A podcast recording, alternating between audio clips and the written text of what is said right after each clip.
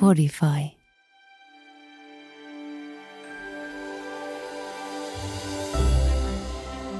Tämä on tarina viisihenkisestä perheestä, joka päätti elää toisenlaista arkea. He myivät omaisuutensa ja varustivat vanhan purjeveneen kodikseen kuuden vuoden maailman ympäri purjehdusta varten. Tervetuloa Meretniemien matkaan. Tervetuloa suureen Arkea veneessä makasiiniohjelman pariin. Meillä on tullut paljon tässä matkan varrella viimeisten kuukausien aikana kyselyitä, jotka isolta osin liittyy ihan siihen, että mitä siellä veneessä oikein tehdään. Ja me ajateltiin, että nyt sitten kun matkallisesti ollaan puolessa välissä, yksi valtameri ylitettynä, toinen vielä vähän isompi edessä, niin otetaan vähän kertausta ja uusia asioitakin siitä, että mitä se arki siellä veneessä on, mitä siellä tehdään, miten asiat luistaa ja mikä on vähän hankalakin.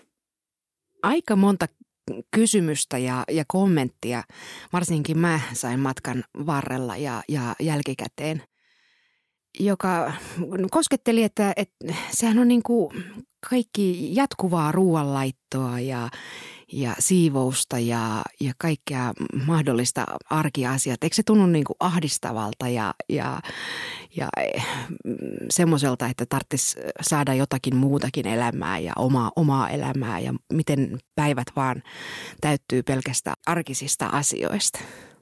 No tietysti helpoin tapa aloittaa on se, että voisi kertoa jonkun päivän, ehkä hieman kuvitteellisen, mutta sellaisen, että mitä siellä veneessä tapahtuu päivän juoksun aikana ja oletetaan, että ollaan nyt ankkurissa.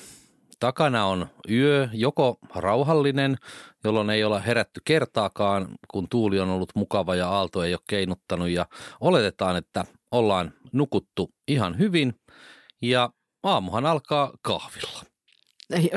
Joo, kyllä. Riikan aamukahvilla, koska muuten ei kenelläkään ala aamun nätisti, eikö niin? Mä olen siitä onnellisessa asemassa, että Tuomo keittää mulle joka aamu aamukahvin ja varsinkin siellä ankkurissa. Ja semmoinen huomio, että mehän liikutaan semmoisilla latituudeilla, että aamut alkaa sillä, että aurinko aina nousee siinä kuuden maissa. Eli aurinko rupeaa pilkistämään sinne meidän veneenkin sisälle niin, että se aamu on yleensä aika aikainen. Ja aikainen vanhemmille lapset äh, oli siinä vaiheessa vielä niin pieniä, että tuppasivat nukkumaan oikeasti aika pitkä aamulla, mikä oli ihan mahtavaa. Ja jos nyt puhutaan pari sanaksi siitä kahvista, niin me alussa, meillä oli hieno pressokeitin ja me hivisteltiin ostettiin paikallisia hienoja kahvilaatuja ja sitten jossain vaiheessa se vähän hiipu. Sitten Kanarialla, kun me oltiin siellä kaupassa ja katsottiin, että ei jumakauta, täällä on halpaa murukahvia. Ja sitten ostettiin noin sata purkkia murukahvia sinne ja kyllä se sitten melkein siihen meni, että vesi pannuun kiehumaan ja sitten sitä murukahvia, johon sitten kyllä tottu. Se maistuu aika hyvälle. Kyllä, meillä ei keikkuvassa veneessä otettu espresso mutteripannuja esiin eikä, eikä mitään muutakaan. Että muru, murukahvilla jopa meikäläinen on mennyt kaikki nämä vuodet. Mutta se aamupala sitten siitä eteenpäin, vaikka ollaan lämpimissä olosuhteissa ja voisi kuvitella, että lämmin aamupala ei olisi semmoinen ensimmäinen asia, mutta jännästi vaan veneessä se elämä on aika lailla semmoista jatkuvaa ulkotilaa ja ulkoilua, niin kyllä mikään ei veneessä voita lämmintä aamupalaa, eli aamupuuro tai sitten ihan kunnon paistinpannulla tehty aamupala. Kyllä mä väitän, että 90 prosenttia kaikista aamuista niin aamupuuro keitettiin ja, ja tota, sitten kun jaksettiin ää, vähän kikkaroida, niin sitten oli munakasta ja niihin munakkaisiin sitten ei aina tullut kaikkea hienoa tuoretta, vaan niihin kaivettiin sitten sieltä pilseistä kaikenlaisia lihasäilykeherkkuja ja sitten meillä oli paljon semmoisia niin sanottuja juustoja tai juuston tapaisia ö, elintarvikkeita. Niissä luki kyllä juusto, mutta ne ei ollut juustoa nähnytkään, mutta, mutta tota, semmoisia mahtavia paketteja, jotka eivät tarvitse kylmää ja niitä sitten viljeltiin aika moneenkin ruokaa. Ja tietysti se, että missä kohtaa ankkurissa me sitten killutaan. Että jos me ollaan jonkun kylän tai pikkukaupungin edustalla, missä on ihan kohtuullinen matka surauttaa aamusella rantaan ja käydä hakemassa vaikka patongit, niin sehän tietysti muuttaa sen aamupalan ja brunssin luonteen ihan kokonaisuudessaan.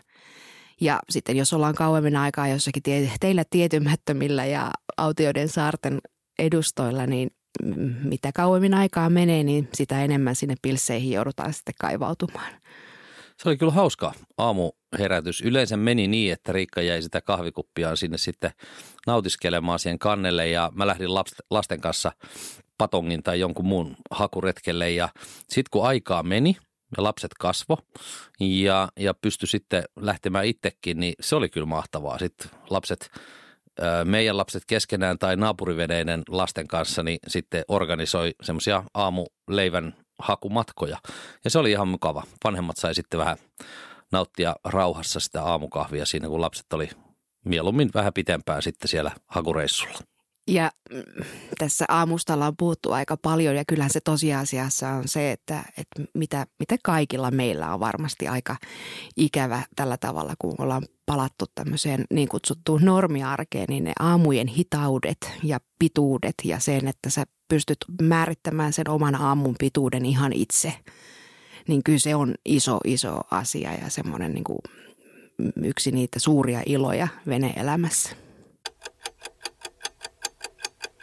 Aamupäivän aikana sitten vähän tilanteesta riippuen, ää, niin käytiin koulua. Eli koulu oli se vähän niin kuin meidän kaikkien työ, eli, eli se, että oppiminen on lasten työ ja tässä tapauksessa opettaminen oli se aikuisten työ. Ja pyrittiin noin pari tuntia päivässä sitten erilaisia koulutehtäviä tekemään. Meillä oli koulukirjat Suomesta mukana ja niitä me sitten seurattiin – osin. Sitten veneestä saatiin swapattua paljon muiden maiden koulukirjoja ja oli ihan tosi mielenkiintoista seurata, että miten samalla ikäluokalla sitten amerikkalaiset tai kanadalaiset tai australialaiset kirjat vei asioita eteenpäin. Ja joskus se meni tosi hienosti. Kaikki otti tehtävät vastaan ja halusi opetella ja sitten joskus se ihan pari tuntia ei riittänyt, vaan sitten jonkun kirjoittamisen aloittaminen saattoi kestää kahdeksan tuntia ja, ja tota, joskus vähän äänetkin siinä nousi, mutta kyllä mä luulen, että me noin niin kuin keskimäärin meni aika kivasti. Ja, ja tota, sitten kun ajattelee, että no kaksi tuntia, että sehän on aika vähän, mutta sitten toisaalta niin se on ihan hirveän tehokasta, koska siinä on kolme oppilasta ja kaksi opettajaa ja semmoiseen häsläykseen, mihin ihan jokaisessa koulussa kuitenkin menee osa ajasta, niin sitä sitten oli aika paljon vähemmän. Ja minkälaista koulua sitten aina eri veneissä sitten tehtiin, niin sehän aina, sehän riippuu ihan perheestä ja lapsista ja koko siitä ähm, mindsetistä, että millä tavalla suhtautuu. Joissakin veneissä harrastettiin hyvinkin klassista äh, koulua ja koulutusta. Muun muassa yhdessä veneessä opiskeltiin latinaa ja, ja aika tarkoilla tuntisuunnitelmilla ja, ja jotkut joutuvat omiin maihinsa omiin systeemeihinsä raportoimaan edistymisestä tai tuntien käytöstä tai näin poispäin. Meillä ei tällaisia vaatimuksia mm, ollut mukana eikä me missään nimessä haluttu sellaiseen systeemiin mennäkään. Ja jos me sanotaan, että kaksi-kolme tuntia päivässä tehtiin kouluhommia, niin silloin oli nimenomaan näitä ihan varsinaisia ää, lukuaineita, eli matematiikkaa, äidinkieltä ja aina vaihtelevasti sitten siihen joko biologiaa tai maantietoa tai muita ympän aiheita, mitä nyt alakoulussa siihen aikaan onkaan. Mutta koska meillä ei ollut varsinaisia tarkkoja tuntisuunnitelmia, niin aina silloin tällä aina lähdettiin ihanasti harhateille, koska meillä oli siihen mahdollisuus. Eli, eli joinakin päivinä saatettiin sitten koko, koko aamupäiväksi tai jopa päiväksi uppoutua sitten johonkin yhteen aiheeseen ja lähteä lähteä oikein tosi pitkälle katsomaan eri referenssikirjoista ja tietokirjoista ja tutkimaan aika paljon pidemmälle jotain yhtä tiettyä asiaa. Ja meillä oli hienoa, meillä oli tietysti internetin ääressä ei oltu lähellekään aina, eli ei voinut googlata asioita, että, että niitä vanhan ajan tietokirjoja oli, oli paljon. Ja sitten meillä oli Wikipediasta offline-versio, eli, eli ladattu koko Wikipedia suomenkielinen koneelle ja se oli sitten kovassa käytössä lapsilla myös, että aina kun tuli jostain puhetta, niin aina lapset sitten tarkasti, että mahtaako toi isi tai äiti nyt oikeasti tietää näitä asioita ja, ja tota, se, oli, se oli kyllä mahtava resurssi olla mukana. Ja jälkikäteen meidän lapset on vähän ihmetellyt, että kun täällä suomalaisessa koulussa on, täällä on sellaisia oppiaineita kuin kuvaamataito ja käsityö ja musiikki ja liikunta. No, he ovat sitä mieltä, että eihän he ole opiskellut tällaisia asioita ollenkaan. Että ei, ei niitä kuulunut niihin meidän aamupäivän koulujuttuihin – No se on tietysti ihan totta, että ei, ei järjestetty kouluoppituntina, mutta että sitten uitiin monta kertaa päivässä ja sukelleltiin siellä riutoilla ja katseltiin kaloja ja käveltiin ympäriinsä, puhuttiin sen paikallisen tai missä nyt sitten oltiinkaan, niin kulttuureista ja uskonnoista ja vaatetuksesta ja, ja minkä näköisiä ihmisiä siellä on ja, ja että se iso osa siitä oppimisesta tietysti tulee sen ihan peruskokemuksen kautta. Ei sitä tarvitse strukturoida johonkin oppituntiin. Ja se määrä, mikä meidän veneessä taiteiltiin, tehtiin askarteluja tai maalauksia tai väritystä ja piirtämistä ja välillä treenattiin jopa perspektiivipiirtämistä. Sitä sisältö jokaiseen päivään, mutta kun se ei ole verhoiltu kouluoppituntipukuun, niin, niin eivät tunnistaneet sitä, että näitä kaikkia harrastettiin. Musiikin opettaminen tai musiikin ähm, harrastaminen, siinä oli tietyt rajoitteet ja ne isoimmat rajoitteet oli kyllä ihan selkeästi kyllä minä ja Tuomo. Joo, se, se musikaalisuus, joka molempien suvuista tulee, mutta on, on kyllä hypännyt nyt tässä tapauksessa sukupolven yli. Eli tota, ei osattu kauheasti musiikkia opettaa muissa veneissä. Sitten onneksi oli paljon vanhempia, jotka oli hyvin musikaalisia ja se oli ihan hauskaa. Sitten oli yhteisiä settejä ää, muiden veneiden kanssa, niin kuin oli korujen tekoa ja, ja tietokonepelien koodausta ja kaikkea sellaista. Se yhteisöllisyys tuli hyvin vahvasti myös tässä kouluhommassa, että kaikki jollain tavalla vähän niin kuin taisteli sen kanssa, että, että voi hyvin kuvitella, että se ei ole aina ihan helppoa, kun vanhemmat opettaa lapsia. Ja näin se oli kaikissa veneissä ja toisaalta se oli hirveän lohdullista huomata, että muillakaan se ei ole aina niin helppoa. Ja sitten tehtiin niin, että yhdistettiin niitä oppitunteja, että, että yhden veneen vanhemmat, jotka nyt sattu jostain asiasta tietää oman työnsä tai harrastuksensa puolelta, niin sitten piti kymmenelle tai 15 lapselle oppitunteja ja se oli, se oli aika hieno kokemus kyllä. Niin, sä käytit sanaa lohdullinen, musta se oli terapeuttinen. Eli jossakin vaiheessa, kun ymmärsi sen, että ei ole yhtä ainutta perhettä tai venettä aina, aina siinä mm, tota, ankkuripaikalla, missä olisi oikeasti ne ankat jonossa ja kaikki menisi aina tosi hienosti ja nätisti, niin, niin niiden kokemusten ja välillä turhaumienkin keskenään oikein jakaminen ja rääpiminen tuntui tosi hyvältä. Ja välillä ihan tehtiin niin, että vaikka nyt varsinaista tietotaitoa jostakin tietystä asiasta ei olisi ollut jakaa, niin sitten oli vaihtooppilaita. Eli, eli jännästi, kun tuli toisesta veneestä lapsi meidän veneeseen, niin sitten kaikilla oli semmoinen koulumeininki päällä ja, ja meidän lapset pääsi sitten muihin veneisiin vähän vaihtooppilaaksi. Tietysti tämä vaatii aika paljon lapsilta kielitaidon kehittymistä, mutta siinähän nimenomaan kehityttiin. Mulla on aivan ihana muisto Kapverdeltä. Me käytiin australialaisveneessä lasten kanssa, missä sitten heidän tota, lukujärjestyksen mukaan piti opiskella kuun vaiheita ja veneen äiti, joka oli pääasiallinen venekouluopettaja, niin, niin hänellä oli oikein kunnon suunnitelma kuun vaiheiden opettamiseen. Ja meidän lapset ei siinä vaiheessa hirvittävän paljon osanneet englantia, mutta kuun vaiheet opiskeltiin Oreo-keksien avulla. Eli täysikuu ja, ja puolikuu ja kuun sirpit ja niiden vaiheet opiskeltiin pureskelemalla oreokeksiä ja, ja laittamalla niitä paperille ja katsomalla, että, että mihin suuntaan kuu menee ja kuun vaiheet menee. Se oli aivan mahtava oppitunti. Se jää kaikille lapsille mieliin ja, ja tota, se tietysti helpotti mun opetuspäivääni, mm, ja kaikki sai oreokeksejä.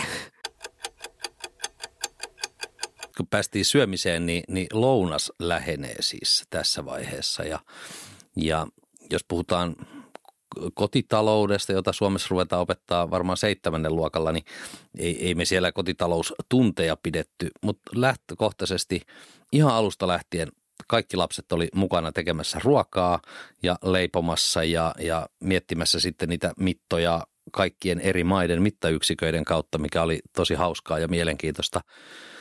Mutta sitten oltiin siis syöty se aamupala ja sitten oli lounaan aika. Siinä välissä oli tiskattu astiat sillä merivedellä, niin kuin luontaisesti tehtiin. Makeata vettä aina, aina piti säästää ja lounaaksi, jos noin niin kuin keskimäärin ajattelee, ottaa mediaani lounaan, niin se todennäköisesti oli spagettia ja purkista otetun tomaattikastikkeen viritetty versio, johon tuli sitten säilykennakkeja tai papuja tai jotain muuta herkkua. Tai jos oikein hyvin kävi, niin, niin oli ollut pakastin päällä, niin sieltä pystyi sitten poimimaan ihan, ihan aitoja vaikka lihatuotteita tai jääkaapista ää, vihanneksia. Mutta tilanteet aina, aina vaihteli tämän suhteen ja ää, me suomalaisethan ollaan hyvin väkevästi niin kahden lämpimän aterian kansaa. Se tultiin huomaamaan. Muissa veneissä kuitattiin aika useasti lounas maapähkinä voi, voi leivillä, mikä meidän lasten mielestä oli aivan, aivan pöyristyttävää, joten meillä uskollisesti keitettiin sitten pastaa aina lounaaksi ja saatiin mahat täyteen. Kaikissa veneissä yleensä koulu oli ajoitettu siihen aamupäivään ja sitten lounaan jälkeen niin sitten rupesi sutina käymään ja VHF-kanava 08, joka oli tämmöinen yleinen lapsiveneiden kanava – niin, niin sitten rupesi tulee kutsuja, että, että täällä ollaan, koulut on tehty, lähdetäänkö leikkimään, tehdäänkö jotain, me tullaan hakemaan teidät jollalla tai nähdään rannalla tai jotain muuta. Tähän huomio siitä VHFn käytöstä, siis tietysti onhan kaikkien maiden äh, radioliikennesäännöissä ihan se sama asia, eli täytyy olla VHF-kurssit käyneet ja laput esillä, mutta tietysti sitten kun ollaan tuolla vähän kauempana varsinaisesta sivistyksestä ja satamista ja valvontapisteistä, niin VHFn käyttöhän on aika vapautunutta. Joo, se oli ihan hauska sitten, kun lapset rupes toinen toisilleen soittelee siellä ja se oli aika mielenkiintoista kuuntelua. Ehkä ei sillä yleisellä 16-kanavalla lapset nyt paljon operoineet tietenkään, mutta, mutta näillä meidän omilla kanavilla niin se oli hauskaa kuultavaa että onko koulutehtävät tehtynä, voidaanko nähdä rannalla, kuka lähtee kuskiksi. Ja se iltapäivä tarkoitti siis sitä, että lapset menivät joko toisiin veneisiin tai, tai sitten rannalle tai välillä lähti mm, tietysti aina jotkut aikuisista mukaan ja, ja tota, tai toimittelemaan asioita lasten kanssa. Ja, ja sitten iltapäivä olikin jokaisessa perheveneessä niin aina jonkin ö, asian korjaamista tai hoitamista tai ompelua tai valmistautumista seuraavaan päsitsiin. Niin kuin on ehkä mainittu ja ainakin kirjoissa kirjoitettu, niin kaikissa veneissä on semmoinen lista.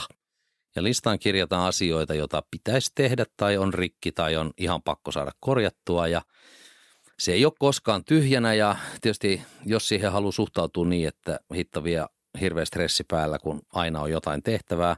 Mutta toisaalta se on hirveän helpottavaa, että sit ei koskaan tarvitse miettiä, että no mitähän mä nyt tekisin, koska aina on jotain tehtävää. Ja vaikka sitten olisi niin, että omassa veneessä ei olisi mitään akuuttia tilannetta, niin silloin sitten mennään johonkin toiseen veneeseen, koska todennäköisesti jos Lahdella on kymmenen venettä, niin ainakin kahdessa tai kolmessa on joku akuutti ongelma, jonka ratkaisuun sitten tarvitaan useita aivoja ja usean veneen työkaluja ja usean veneen varaosia. Ja siinäkin pätee se sama terapeuttinen kulma, eli kun ymmärrettiin se, että kaikilla on näitä vikoja ja murheita ja, tai puuttuvia tai rikkinäisiä työkaluja, niin, niin siitä tuli semmoinen yhteinen, yhteinen ponnistuspuheen aihe ja, ja jopa naurun aihe, että mitäs seuraavaksi. Ja tähän niin liittyy se, että, että – semmoinen toisista niin kuin huolen pitäminen, että et jos joku pyytää apua, niin, niin ei todellakaan voi kieltäytyä. Mutta jos huomaa, että, että toinen ei pyydä apua, mutta se voisi ehkä tarvita apua, niin, niin kyllä, kyllä se yleinen ja yhteinen suhtautuminen on siihen, että tarjoudutaan avuksi. Ja jopa Tuomo onnistui oppimaan vuosien aikana ihan pyytämään apua. Tämä on aina ollut semmoinen ei tarvitse auttaa mentaliteetti. Ja sitten kun siitä pääsi yli, niin se oli ihan mahtavaa. Eniten kavereita, eniten tuttavuuksia ja hyviä pitkäaikaisia suhteita on syntynyt niistä tapauksista ja keisseistä, kun on sitten ollut oikeasti ongelmissa ja ihmiset on tullut auttamaan. Ja sitten on päässyt itsekin vasta auttamaan, niin se on ollut tosi hienoa.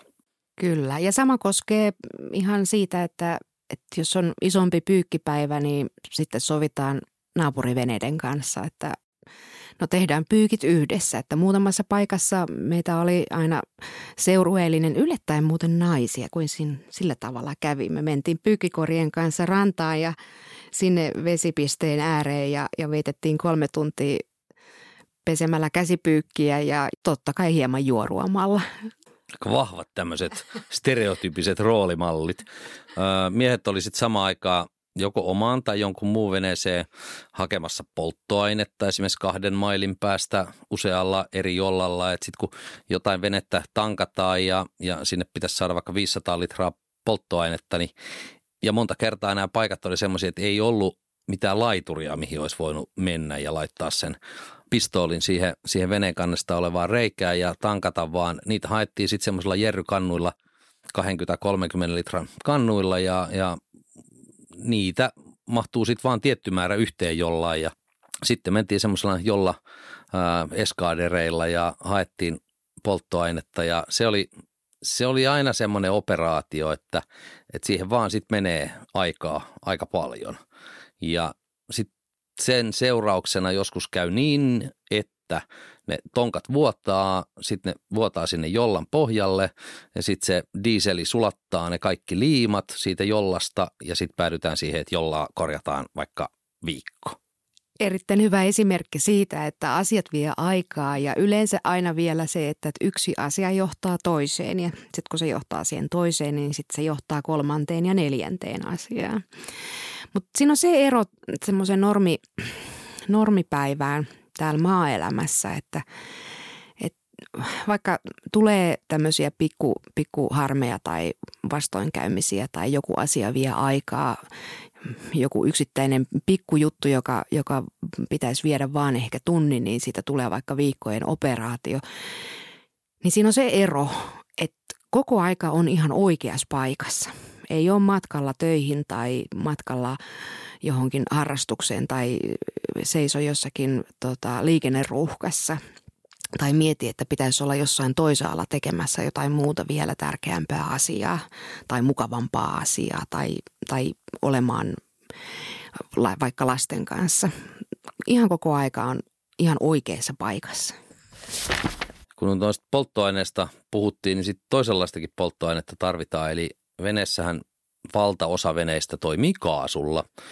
Ei, ei niin kuin siihen eteenpäin menoon, vaan siihen ruoanlaittoon ja muuhun elämiseen. Ja, ja sitten se kaasuhomma on hauska, että kun Suomessa on totuttu, että kun vieraat on tulossa ja huomataan, että hitto vielä pitäisi grillata ja se kaasupullo on tyhjä, niin voi aika äkkiä ottaa auto ja ajaa viisi minuuttia ja löydät pensa-asema, jossa saat vaihdettua sen uuteen kaasupulloon. Tuolla on vähän toisella tavalla. Eli kaasut, pullothan on reguloituja niin, että ne on joka maassa vähän erilaiset. Ja erittäin harvoin on niin, että niin sanotusti peräkkäisissä maissa olisi samanlainen ää, se suutin. Ja, ja tota, sitten jossain maissa niitä täytetään, eli ei haittaa minkälainen suutin sulla on siinä, ne täyttää, mutta mitä sivistyneemmissä maissa ollaan, niin sen hankalampaa se on. Ja se semmoinen puolen tunnin kaasunvaihto-operaatio voi hyvin olla päivän operaatio tai jopa kahden päivän operaatio jossain. Ja sitten hyvät neuvot on aina kalliit, että sitten kun ei onnistuta saamaan ketään virallista tahoa täyttämään, niin sitten itse täytetään. Eli kaikkien turvallisuussääntöjen mukaisesti luonnollisesti valutetaan siitä toisesta kaasupullosta toiseen kaasupulloon, eli siihen, missä sattuu olemaan semmoinen suutin, joka käy siihen veneen ää, suuttimeen, jota kautta se sinne hellaan saadaan ja siinä ihan semmoista perusfysikaan opetusta pystyy lapsille hyvin opettamaan. Joo, kuuluu sarjaan Älä tee tätä kotona. Joo, kaasu, jos se pääsee sieltä pullosta äh, ulos niin kuin ilman kontrollia, niin se on aika kylmää. Kannattaa olla hanskat kädessä. Eli iltapäivällä askareisiin, joka liittyy veneeseen tai sitten muihin vastaaviin asioihin. Mä en itse ollut ikinä mikään suuri käsitöiden ystävä tai kovin taitava käsistäni, mutta pakko on paras sanelia ja, ja se, että, että jos housuissa on reikiä tai, tai joutuu korjaamaan takkeja tai, tai biminiä tai muuta, niin itse ylipäätänsä kannattaa ja pystyy ja on oikeastaan ainoa vaihtoehto, kun voi tehdä. Eli useasti jos on venekorjauksia, niin on myöskin tarvikekorjauksia. Ja, ja se, että siinä vaiheessa, kun ollaan lämpimissä maissa, niin ei onneksi tarvita paljon paksuja vaatteita ja paljon vaatteita, vaan koska suurin osa päivästä kaikilla kulkee, mm, kuluu pigineissä tai sortseissa tai vanhoissa teepaidoissa, niin se tietysti helpottaa aika paljon, mutta neula ja lanka on hyvä pysyä kyllä kädessä. Ja mitä tulee sitten niihin vaatteisiin, että välillähän niitä vaatteita ja kenkiä varsinkin kasvavat lapset tarvitsee. Niin tässä pätee oikeastaan ihan sama asia tuossa yhteisöllisyyden kulmalla kuin noissa muissa asioissa. Eli, eli kaikissa veneissä lapset kasvaa ja, ja joka veneessä on vähän, vähän säilytystilaa. Eli, eli ei, ei tarvinnut etsiä kirp, kirpputoreja, mitä ei siis ole oikeastaan muissa maissa kuin, kuin pohjoismaissa tai länsi, länsimaissa, vaan, vaan se, että tavarat ja vaatteet ja kengät kiertää veneestä toiseen. Kyllä meillä täällä Suomessakin taitaa olla varmaan kymmenestä eri veneestä lapsilla vieläkin käytössä ole, olevia vaatteita. Kyllä, ja jokaisen vaatteen kohdalla muistetaan, että keneltä se on saatu ja missä sinänsä hauska juttu jostain yksittäisestä rähjäisestä teepaidasta. Voi olla hyvin tarkat muistikuvat. Joo, voi muistella, että ai niin missähän ne on? Ne on nyt Tanskassa ja no ne on vielä seilaus Uudessa Seelannissa ja no yhdet tyypit on Taimaassa tällä hetkellä ja se on ihan hauska tämmöinen maailmankartta. Ja näiden kaveriveneiden kanssa, niin se, että heidän kanssaan viettää sellaista arkea, jossa tavallaan se koti on aina auki niille ystäville ja kavereille, niin se oli enemmän sääntö kuin poikkeus, että, että joku meistä tai oli, oli jossakin muualla syömässä tai, tai että me, meillä oli iltasella kavereita syömässä tai juomassa kupposet kahvia tai jotain muuta virvoketta. Eli se semmoinen yhte, yhteinen arki ja yhteinen juhla oli aivan ää, semmoinen selviö kaikille. Ja tämä nyt kuulostaa aika voi kuvitella, että jonkun mielestä ehkä vähän ahdistavalta, että koti on aina auki kaikille. Suomalaiset varsinkin me ollaan totuttu aika semmoiseen yksityiseen elämään. Ja se oli jännä huomata, kuinka nopeasti kuitenkin itsekin rupesi nauttimaan siitä ja, ja se tuntuu tosi luontevalta. Sitten kun Lahdella jollain on synttärit, oli sitten lapsi tai aikuinen, niin sitten oli varma, että joka ikisestä veneestä oli, oli porukka paikalla ja mahtavia extempore juhlia. Ja kun ne oli saatu sitten juhlittua, niin sittenhän olikin melkein jo illallisen aika. Ja siinä välissä oli sitten taas kerran tiskattu. Ei ollut tiskikoneita. tähän me aika usein saatiin houkuteltua lapsetkin mukaan. Ja, ja tota, ei tarvinnut maksaa viikkorahaa. Kyllä he halus tiskata, jotta sai syödä sitten puhtaita lautasilta sen illallisen. Ja illallinen sitten koostui siitä, missä kohtaa sitten maailmaa oltiin. Eli jos oli paikallisia hyviä tarvikkeita saatavissa, niin niiden mukaan tietysti se menu koostui ja jos oltiin siellä teillä tietymättömillä, niin taas mentiin pilssejä kohti. Toki tämä kaikki ähm, ruokailu niin vaati aina, aina silloin, kun oltiin siellä jossakin hyvässä kohteessa, missä oli isot kaupat ja huokeet hinnat, niin, niin se, että, että me pystyttiin aina vaan menemään sinne kaapille ja nappaamaan pastakaapista pasta ja, ja säilykekaapista sopivat säilykkeet ja tomaattisäilykekaapista tomaattisäilykkeet, niin, niin se oli aina sitten vaatinut sitä laskentaa, että kuinka kauan aina ollaan jossakin kauempana ja hankalemmissa ostosolosuhteissa. Aika usein meillä oli ikään kuin liikaa ostettuna. Vähän niin kuin, että hieman liikaa on juuri sopivasti, ettei vaan käy sellaista tilannetta, että ruoka loppuisi kesken. Se on suorastaan painajaismainen asia mä muistan Kertullahan oli vähän semmoista huolta, että riittääkö meidän ruoka. Niin sitten aina piti käydä katsomassa kaapit, että kaapit on täynnä pastaa, ei mitään hätää. Ja kun tultiin sitten johonkin lähemmäs semmoista paikkaa, missä tiedettiin, että pääsee taas kauppaan, niin silloin pitää tehdä inventaario ja sitten tyhjennettiin kaikki ne siihen olohuoneen pöydälle tai penkeille ja se oli hyvä matikaharjoitusta sitten lapsille laskeskella niitä. Mutta välillä tietysti tuoretarvikkeiden osalta saattoi olla niin kuin hankalimpia tilanteita. Meillä oli muutamia semmoisia kohtia, että ei ollut mitään muuta tuoretta kuin pelkästään sipuleita ja nekin alkoi olla aika nahistuneita. Ei ollut sellaista paikkaa tai semmoista kylää tai semmoista pihapiiriä, mistä olisi voinut käydä ostamassa lisää, lisää tuoreita vihanneksia ja kasviksia tai juureksia, niin sitten sit elämä menee sen mukaisesti. Eli jos alkoi kyllästyttää säilykeruoka siinä kohdassa, niin sitten me niistä sipuleista tehtiin parina päivänä ranskalaista sipulikeittoa, joka maistui aivan ihanalta siinä kohtaa. Ja sitten kun oli viimeiset resurssit käytössä joskus niin, tai laiskotti, niin niitä pikanuudeleita oli aina muutama sata pakettia siellä laatikoissa ja niitä kyllä sitten syötiin aika paljon, että nytkään ei oikein vielä uppoa. Ei uppoa raamen nuudelit, ei missään nimessä. Illallista oltiin siinä vaiheessa siis syöty ja koska tilannehan on se, että kun se aurinko oli noussut aamulla kuudelta, niin se noilla leveyspiireillä sitten laskeekin kuudelta. Ja yksi asia, mikä me tuosta unohdettiin ennen illallista, niin on tämmöinen käsite kuin sundowners. Se on jokapäiväinen kohokohta, eli porukat sitten Lahdelta kokoontuu yhteen tai muutamaan veneeseen pienille drinksuille. Ja siinä sitten kerrataan päivän tapahtumat ja vaihdetaan parhaat korjausvinkit ja suunnitellaan. Pääasiassa puhutaan säästä, niin kuin muutenkin, mutta tuolla sitten puhuttiin ihan oikeasti, sitten suunniteltiin niitä, että milloin voi lähteä eteenpäin. Ja tulkittiin aika monia karttoja ja, ja tota, applikaatioita, jos joku oli onnistunut saada ladattua säätiedot, niin, niin niitä sitten tulkittiin. Ja siinä oli jännä nähdä kans ihmisten erilainen suhtautuminen. Vähänkin huonoa säätä, niin osa päätti, että ää, lähetä mihinkään, nautitaan tästä, jolla oli hirveä suorituspaine sitten ja, tai joku aikataulu tulossa.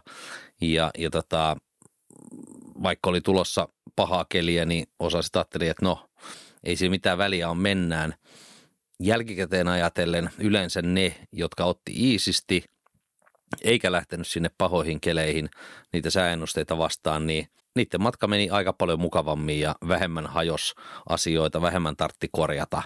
Ja, ja se on kyllä se salaisuus, että aikataulu on purjehtijan pahin vihollinen. Jos voi mennä niin kuin säiden ja maaston mukaan, niin sitten on hyvin, hyvin pullatuunissa. Aivan mahtavia iltakeskusteluita yhden tai kahden drinkin ääressä siinä, kun aurinko on laskemassa. Mutta mm, purjehtijan keskiyö on käsite. Aika useille, useille venelle se on ihan, ihan tuttu käsite, eli, eli koska aamuisin porukka herää hyvin aikaisin, niin iltakin on loppujen lopuksi aika lyhyt. Eli sundownereiden jälkeen illallinen ja aika lailla nopeasti sen jälkeen 90 aikaa, niin joka veneessä alkoi olla aika hiljaista. Ja kyllä se, että koko päivä on siinä, siinä tota ulkona ja, ja paljon urheilua tai uintia ja, ja muita harrastuksia, niin kyllä se sitten tuli se uniaika äkkiä ja, ja mutta sitä ennen luettiin paljon. Oli meillä paljon elokuviakin mukana, mutta pääosin luettiin ja se oli kyllä mahtavaa. Ja ne kirjat, ne ei ollut niin, että että menenpä kirjastoon ja otan mielenkiintoista luettavaa, koska kirjastoja ei ollut, vaan se tuli yhteisöllisyys taas kehiin, eli kierrätettiin kirjoja veneestä toiseen ja ne oli otettu jostain, jostain satamasta napattu mukaan ja sitten tuli luettua kyllä kaikenlaista, mitä ei varmasti olisi ottanut, jos olisi kirjastossa käynyt valitsemassa ne itselle mieluisat.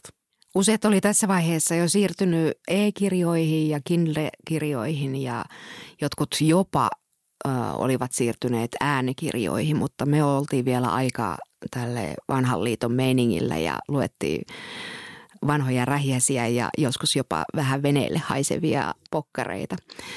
Mutta tajunnan laajennusta myös siinä, että me saatiin semmoisia pieniä kirjakerhojakin tai lukupiirejä aikaiseksi reissun aikana.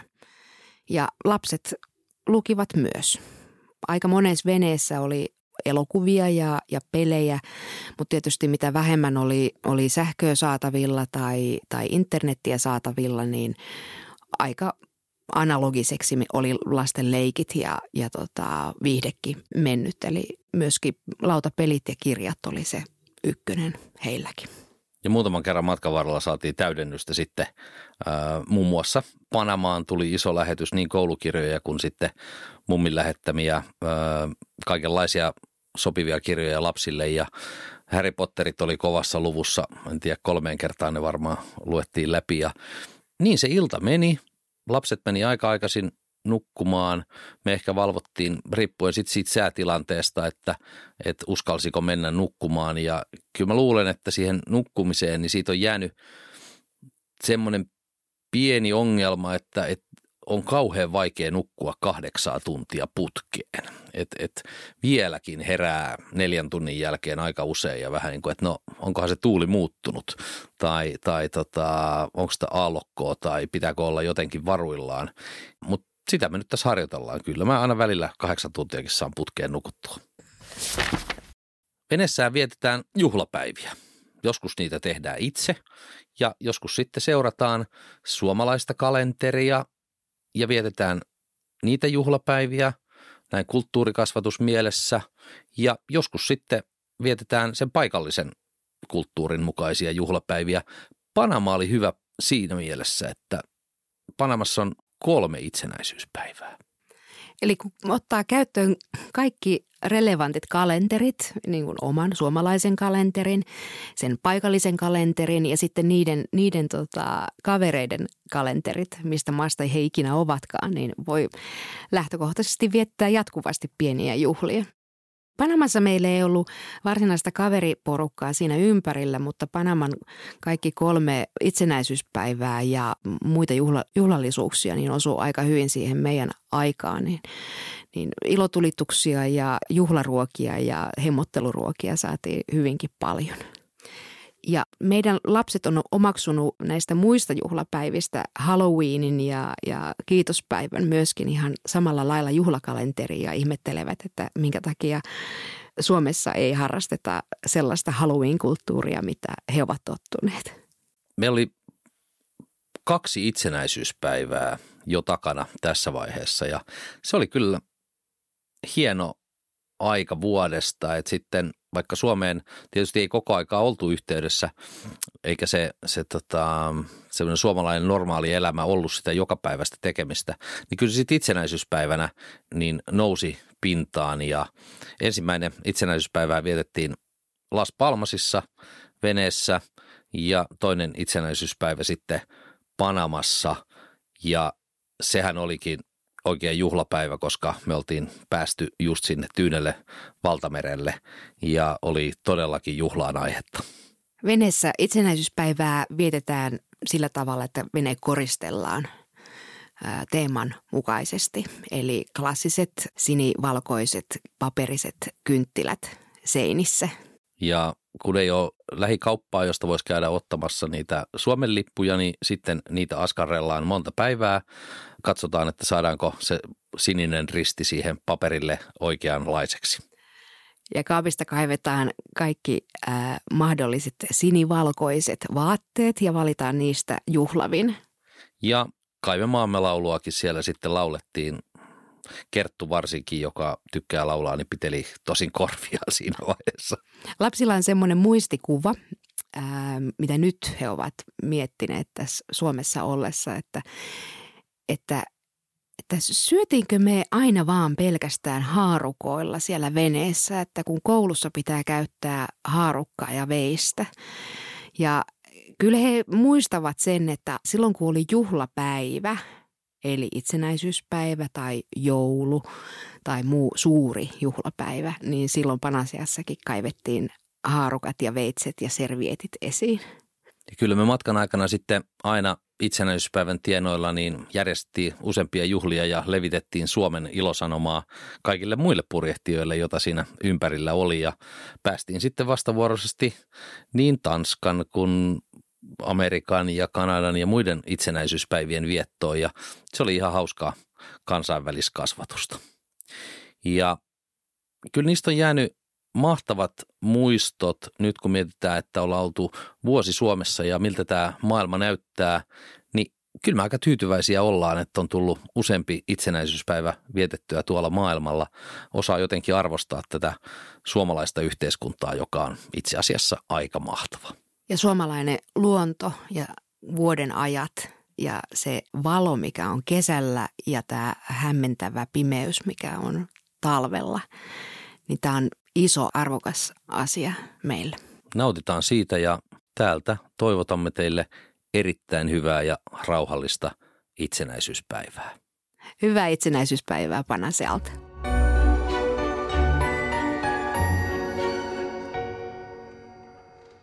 Podin lisäksi meidän matkaa ja meidän tarinaa voi seurata Facebookissa, Instassa ja meidän nettisivuilla.